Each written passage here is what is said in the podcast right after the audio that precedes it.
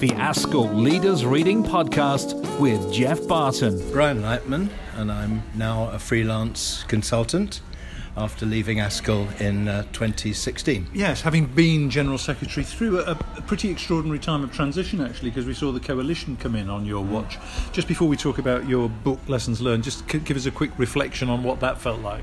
Well, uh, it was incredible, really, because uh, coinciding with my appointment, effectively, Michael Gove appeared, the new government came in, and we had that whirlwind of, uh, of reforms that continued for the entire period while I was General Secretary, and we uh, tried our very best to influence everything we could, but it was a very, very turbulent period with all sorts of very, very difficult negotiations, including the pension reforms and, of course, the examinations and everything else. Yes, it was reform of pretty much everything, and I think people perhaps forget just how different that was from the new Labour era, even though we were at the end of the new Labour era, there was essentially a more consensual approach, I think it would be fair to say. Well, I think it was a complete transformation. I mean, I've, I've written before about the, uh, the appearance of the DFE building, which had had all those colourful uh, murals in the DCF time, and, uh, and a, a, very welcoming coffee bar in the entrance in the waiting room there, which was replaced by an austere Victorian school desk, and, uh,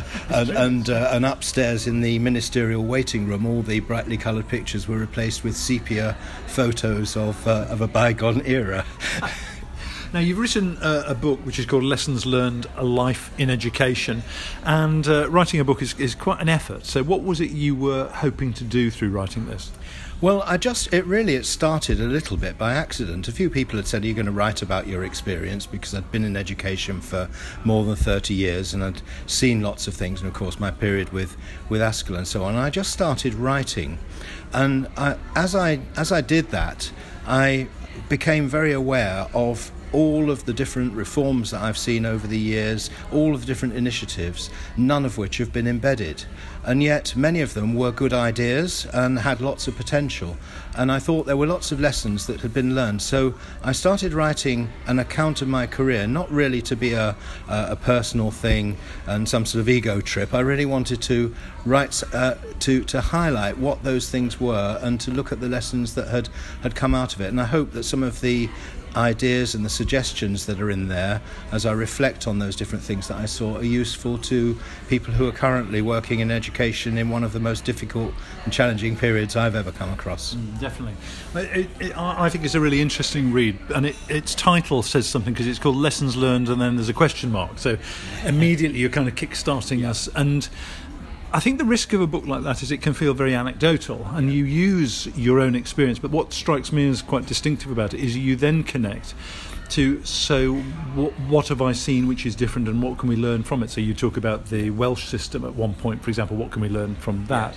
Just talk us through um, the idea of linking what you experience and then using that as a lens to look at what was happening nationally. Yeah, well, I mean, uh, obviously, I, I had a very varied experience working in a number of different schools in different parts of England and then in Wales, and uh, and and I think you know each each time I I, I, saw those things. I think a lot came out of it. I learnt a lot in that process. And so, you know, just by reflecting on it, I think you can see uh, that there are there are things that are are fairly universal. And then when I went into policy, uh, and started work, you know, uh, working for ASCL and uh, and talking to uh, officials and ministers and things, I realised that there is absolutely no policy memory in the system. You know, when a Secretary of State goes or an election takes place, everything from the previous one is literally forgotten or boxed up and put in the basement of the DFE or wherever they store those things. So, um, uh, you know, an example of this is that right at the end of the Labour government,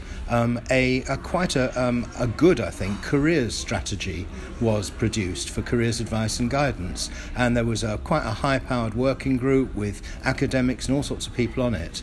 And a few weeks later, when the new government came in and somebody mentioned careers, and obviously Michael Gove had a deep uh, dislike of uh, careers advice, um, then uh, when I mentioned this and said, well, have a look at the, at the report that was written and I accept it. Of course, it's a different government and you'll want to do different things, but there might be some academic research and stuff we can draw from that.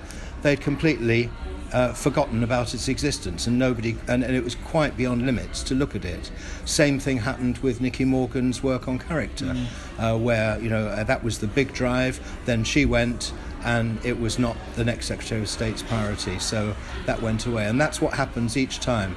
And so we, there are things, and they might be good ideas. We might be pleased to see the back of some of them, but those things disappear, and we don't get a chance then to learn the lessons, which could be really valuable. And I think uh, GCSE is a classic example. I went through the transition from O level to the original GCSEs. I know what that was all like. I know what the bad things were, but I also know about the training that was provided, the support for schools, and the timescale, and, and how that helps.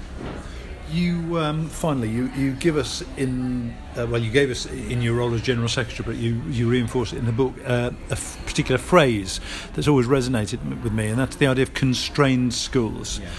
And there will be a lot of people. We're, we're recording this on GCSE the night before GCSE results. There are lots of people feeling constrained. Um, what what is a constrained school, and what could we do to stop people feeling constrained? Yeah. Um, a constrained school is one, uh, uh, this is not about the individuals who work in it, it's about the context in which the schools work.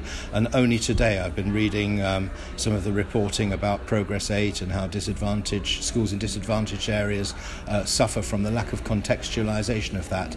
And schools that are like that, in that sort of context, have to look over their shoulders much more than schools that are in perhaps more privileged uh, contexts. And the result of that is that they, they lose the creativity.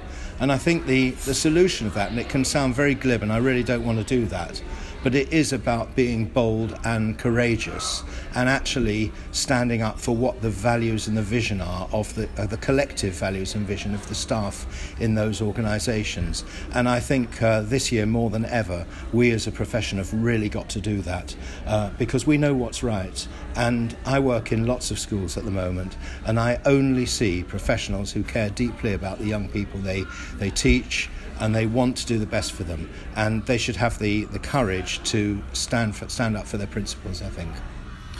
Brian, the book is uh, Lessons Learned A Life in Education. Thank you very much for talking to us about it. It's a pleasure.